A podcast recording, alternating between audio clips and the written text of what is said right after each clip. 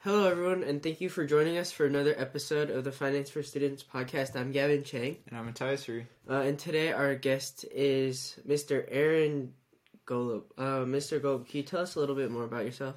Yeah, so you know, first off, really appreciate you having me here. My background is I'm legally blind. I played football at Tulane University, becoming the first legally blind Division One athlete to play in a game. I was named a team captain, went on to become an NFL free agent, and now I'm an entrepreneur, speaker, and consultant. And so, you know, I run two businesses. The first of which is, you know, myself going and doing keynote speeches at events, companies, uh, sports teams, schools, as well as doing longer term consulting uh, and training with companies in different areas. Uh, the other company that I run and, and own is a company where I take people who either you know are beginning in their journey to become a speaker but don't know how to grow or help established speakers grow and scale. And that's what i do now. Oh, that, that's really cool. Do you think you could tell us a little bit about uh, kind of your entrepreneurship uh, and like creating those businesses and that kind of experience? Yeah so out of college you know i didn't go the entrepreneurial route. I went into the world of finance actually. And you know i know we connected through me speaking at your school. And so that's not something we got into me discussing, but I was a financial advisor, you know, at some very large financial firms. And on the side, I was doing speaking engagements because I was used to that from college and I wanted to be able to give back and start doing that. As things started to grow for me, you know, I was focusing a lot more of my time on that. That business was growing significantly, and I eventually gave up, you know, my book of business and left the world of finance to pursue entrepreneurship full time.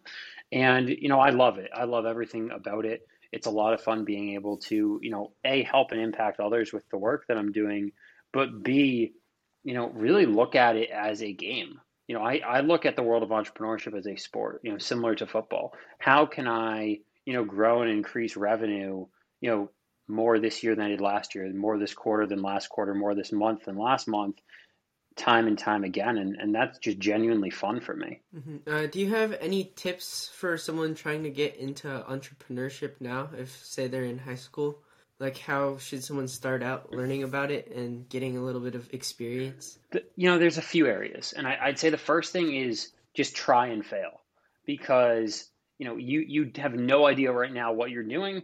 You don't have the experience. You don't know what you like and dislike. And so trying different things and failing at them is how you'll eventually learn not only what you're good at, but what you enjoy doing.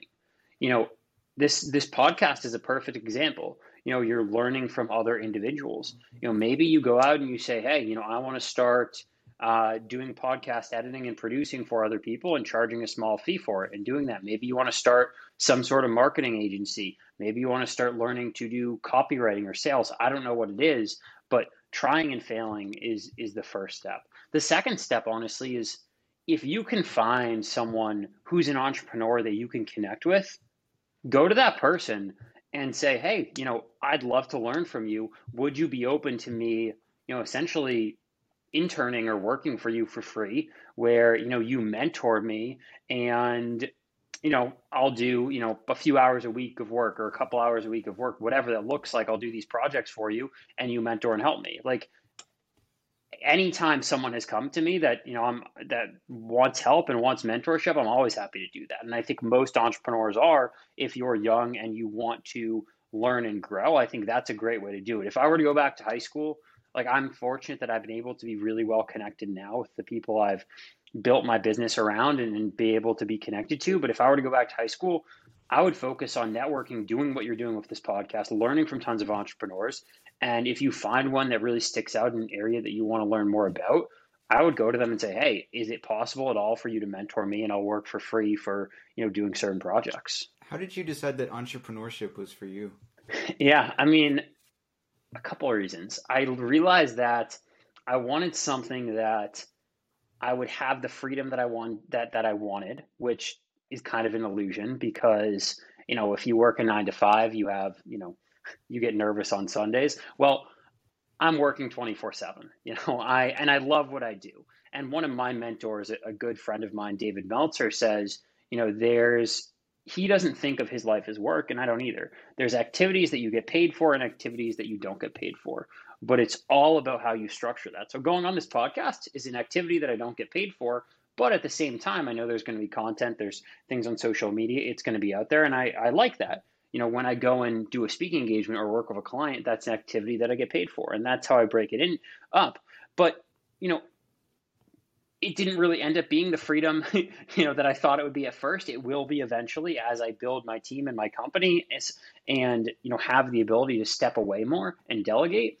And you know that's the first side of it. But the second side is I want something where I can you know genuinely build a significant company. You know I have no interest in you know 40 years from now having a million dollars in my bank account. I I have a full interest of building very large and successful companies, and you know that's really only something you can do as an entrepreneur. You know, I love learning, I love growing, and you know that's really what attracted me to going to do something for myself. Going back to the mentorship point, how do you find a good mentor for you? Yeah, you know, there's really two ways. There's either paying for help which I've done in, in plenty of situations, paying someone who is where you want to be and having them teach you what you need to know to get to where you want to go, or going to someone that you want to learn from and saying, What can I do to add value to you? I'd love to learn from you. I'd love to have you mentor me because you are in a position that I want to be one day. How can I add value to you? And that person might come back and say, You know, I really need help with X, Y, or Z. Would you be able to help me with that? You help them with that, they mentor you. So it's really about can you either provide that person with money or time? And if in your case in high school, I would focus on the time one. If you can find someone that you want to learn from, go to them and say, How can I add value to you? Would you be willing to mentor me if I can help do this thing that you said you want me that you need help with? Uh, do you think you could little, uh, go over the process of kind of creating a business and building a business? Yeah. You know, from the start, it's about coming up with an idea and then just testing it. I think, you know, in school, you get taught about, okay, you create a business plan, you, you know, put all this stuff down on paper. And I think that's just absolute BS, honestly. Like, yes, you need to have a plan and an idea, but I'm a strong believer of sell before you build you know, before I started my company of it's called Initiate Connections, and we take that's my second company where we take speakers or people who want to be speakers and help them grow and scale. I didn't start with a website. I didn't start with um, anything fancy. I didn't start with a logo. I didn't start with any of that. I went out and I tried to sell. And I said, Does the market want this? I got people to pay me for it. And then I figured out how to fulfill. And you know that's not the case now. Obviously, now I you know have everything set up, the website, you know the the fulfillment, all that stuff. But I'm a believer of like, why would you put so much time and effort into creating all this fancy stuff if you don't even know if the market wants it? And so my first tip would be sell and then build. You know, understand what the process looks like to build, and if you need help, then reach out to someone to help you build it. But just go out and sell, and then if someone wants that, you can build what's needed you know, from there, it's how do you consistently not only bring in new revenue, but fulfill that revenue? And so when you look at a business, I look at it from two structures. You can either have a service or you can have a product. In the service is you're trading time for money to an extent. Obviously, as you build a team and you get more people on board, you're not trading all of your time for money necessarily. You're trading other people's time for money. But a service is generally the easiest way to get started. If you said, hey, I want to go start a business as a video editor or a copywriter or um, something of that nature, a social media manager, you are trading your time for money, and that is a service. A product is, you know, selling anything that's a product, whether that be like a sweatshirt like I'm wearing, whether that be, you know, uh, any type of product that you can think of. And that's different because that's not necessarily taking time for money. That's taking how can you attract people to this product. That's not a route that I necessarily go down with my current businesses. I probably will look into the product side down the road, but I really focus on the service side now with myself and with my team. And so when I look at that, it's broken up into a few areas you know, how can, and these are honestly the areas that I tell speakers of how they can grow and scale. The first step is clarity, understanding what you need to do, what you want to do, and going out and seeing if the market is even interested. The second section is marketing. What are you going to do to present yourself as an expert in this field? How are you going to market it? How are you going to present yourself as someone who, you know, people should come to and pay? When someone Googles you, when someone goes to your website, what do they see? When someone looks at your social media, what do they see? The next step is lead generation. How do you consistently get leads on the calendar every single day? I know for a fact if my lead generation is dialed and I have five qualified calls on the calendar every single day, I'm going to make a lot of money. Like we might not close every call, but when you're in that situation, you are in an area of abundance. Because if I'm if I have two calls every single week on the calendar and someone doesn't show up or someone's not a good fit, I come at it from a point of scarcity that I need to land the next call, and that shows to your prospect. But if I have five calls a day, 25 calls a week on the calendar, if I can figure out a lead gen system to get that to happen, I don't care. Like I've gone into sales calls for with, for example, speakers and been like, look, honestly, like if I don't think it's a good fit, I'll just say like, look, like I don't care if you work with me. It's not going to change my life if you come in and pay us or not. I know I can help you, but I'm coming from a position of I, of abundance, of I know I can help them. The next area is sales. How do you optimize your sales process so when you get those qualified calls on the calendar, you consistently close those deals and understanding what you like and understanding what you're good at. In that business where, you know, that's not my my main business is me speaking and doing consulting, but this is, you know, another business that's a lot of our revenue. I have a co-founder. I understand that I don't want to hop on sales calls for that because I have a lot of my own sales calls for my speaking. I understand that I'm good at and I like the consulting side and I like the lead gen side. We're co founders, we're co CEOs. I'm the head of lead generation and the head of consulting. He's the head of sales. I don't take sales calls unless it's absolutely crucial. I deal with the consulting side. He deals with it too. He's the number two consultant, but I'm the number one. And that's how we look at it. And the last one is growth and scale. If you have your marketing dialed, if you have your lead gen system set up, if you have an, a great sales process and you consistently are bringing in revenue, now how do you grow and scale that? And oftentimes it's about doing more. I'm a big believer of, and I think this is probably a quote from from Alex Hormozi. If you don't, if you know the two of you don't know who he is, look him up. Look at a lot of his content. Yeah, he's great, and he's a believer of like do so much that it's unreasonable for you to fail. Like it's genuinely unreasonable. I send like 1500 cold emails a day, like through softwares. Like it's it's unreasonable for me to not see results at that scale. Like that's it just is. And so that's how you scale. Uh, do you think, since you said lead generation was kind of more on your side, uh, if someone theoretically had a business right now and they had kind of the sales down, how would they find and generate leads? You know, it's such an arbitrary question because every business is different, every service is different. And so if you were to give me an example, I'm more than happy to walk through that. But it's it's do you have an example? Let's say it's um, a social media marketing service. Yeah. So, you know, I would probably start by setting up a few different campaigns. And so, you know, when you say social media marketing, would that be specifically for Instagram, Twitter, LinkedIn, or for all platforms or one individually? Uh, let's say for uh, all, all social platforms. media platforms, really. Yeah. So I would start off, and it's going to take a lot of effort, but I would start off just getting in the DMs of people, honestly, on, on Instagram, on Twitter, on LinkedIn, and start finding the right people that you think might be interested in hiring you and just messaging them.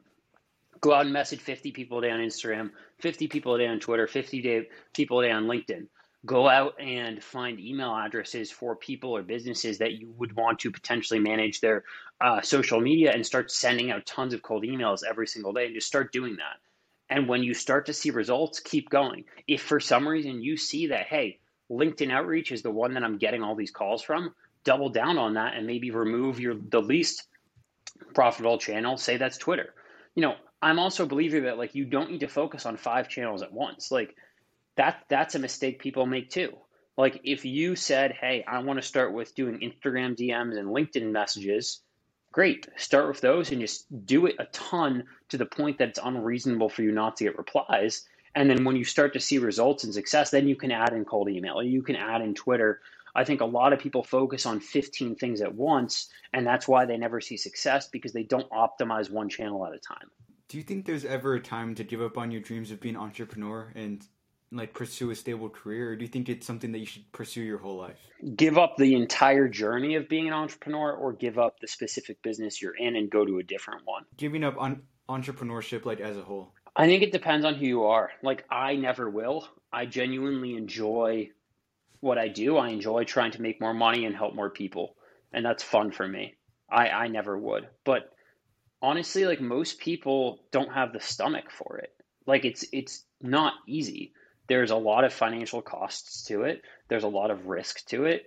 You know, not saying there isn't risk to having a stable job in, in other ways of risk, other forms of risk, but like a lot of people don't have the stomach for it. So like I, I I also don't think there's anything wrong with having, you know, a nine to five job. I think like in this day and age, everyone wants to be an entrepreneur because of what's in social media, but like it's not all sunshine and rainbows like the amount of days that I have that just like super hard or long or you know there's a lot of difficult times in the world of entrepreneurship and it's not everyone's cut out for it. At the same time, there's a lot of entrepreneurs out there that are not good as number one entrepreneurs, but they would be great as a number two, a number four, a number seven in a company. And that's something that Gary Vee talks about a lot. You know, I've met tons of people that like in my company would be great as a number three, but they couldn't be a number one doing something else. But they add a ton of value as like a COO or something. And I think a lot of people need to figure out where they fit into that role because not everyone needs to be a founder. Uh, what are the kind of qualities uh, or patterns that you've observed from people who succeed or fail in entrepreneurship? Yeah, I think people have the discipline and consistency to keep going and understand that success doesn't happen overnight. Success takes time. And so, and I see this a lot with like people from the ages of like 18 to 25 of someone will do something for three months or two months or four months or six months and quit. It's like, you didn't see results duh like you you didn't do it long enough. Just keep going at it if you want to accomplish something. Now if you did it for 3 months and you're like I just don't enjoy this. I want to learn a different skill that's one thing. But if you do it for 3 months and you don't see much success and you're like I'm going to quit cuz this is too hard like that's that's not a good characteristic of a good entrepreneur. A good entrepreneur is like I'm going to keep pushing. I'm going to keep figuring out. And now like I said if eventually maybe a year goes by or a couple of years go by and you know you're doing something wrong and you've talked to a bunch of people and people are like this you know strategy just isn't good or the market doesn't want it um, then maybe you you go for a shift. But i think someone who can be consistent someone who can be disciplined and also someone who can you know separate emotions from you know business. Like when i talk to companies like i'm a strong believer in you know making sure your employees are, are empathetic making sure your employees have a great culture or great leaders. But at the same time like as a ceo you can't let emotions come into business decisions. Like you just you just can't. If you want to be successful you need to make your decisions off of logic not emotion. There are certain instances that you could argue that and you know when you're dealing with employees um, you know you need to do what's right for them. But as the business as a whole like you, if you want to see success you need to act out of logic not out of emotion. If you are mad if you are pissed off if you are upset in a certain situation the absolute worst thing you can do is send that email or pick up that phone. It's like go walk away come back six hours later or tomorrow or whatever and then make the decision on a logical basis not in the emotions and the state of mind that you're currently in. How would you differentiate yourself from every other entrepreneur out there you know, I think the thing that really differentiates me is I've been able to take my unique story and capitalize it on it outside of just sports. You know, I think a lot of people in my position, no matter how unique your story is, see success in one arena. But I've been able to transition that from sports into business. And I don't think I'm anywhere near my full potential. I think I'll see a lot more success in five years and 10 years and 20 years from now but it's a long term game, in my opinion. And I think just I'm using my story in multiple arenas, and that's something that sets me apart because people are interested by it. People want to talk to me because of that. And that leads to relationships. It might not necessarily lead to a, a business transaction right here, right now, but it could lead to a strategic partnership. It could lead to, you know, a new friend. It could lead to a mentor. It could lead to, you know, who knows? And I think that's one of the things that sets me apart from others. Like how it is good for you because it sets you apart. It also is obviously a setback. I mean, it's gonna make things a lot more difficult for you. So how do you come overcome those kind of setbacks? Yeah, I mean, I don't I don't look at it as something that makes it more difficult for me. You know, I I think that being legally blind is the greatest thing that's ever happened to me, and I'm so thankful and grateful that it did because I think that it's helped to create a lot of the relationships I have. It makes me a more interesting person, like honestly. And because of that, I've been able to be connected to a lot more people that I learn from on a consistent basis. You know, I've learned and still learn from people who are 10, 20, 30, 40 years down the road, you know, where I want to be, who are a lot more successful than me because we got connected. They found my story interesting and I've learned from them. And because of that, you know, I'm so thankful for it. And so I don't look at it as a roadblock. I look at it as this has truly helped me in more than just sports and life. It's helped me in business. It's helped me in relationships in so many different areas. Well, uh, I think that's all of our questions. So, do you have any final comments or tips to leave the viewers with? You know, look, I, I appreciate you having me. If I can help you or anyone in any way, you know, I always like to say, get you know, feel free to shoot me an email, Aaron at aarongolub.com. I'll get back to you if I can help in any way. Feel free to reach out. Thank you, everyone, for watching uh, this episode of the Finance for Students podcast.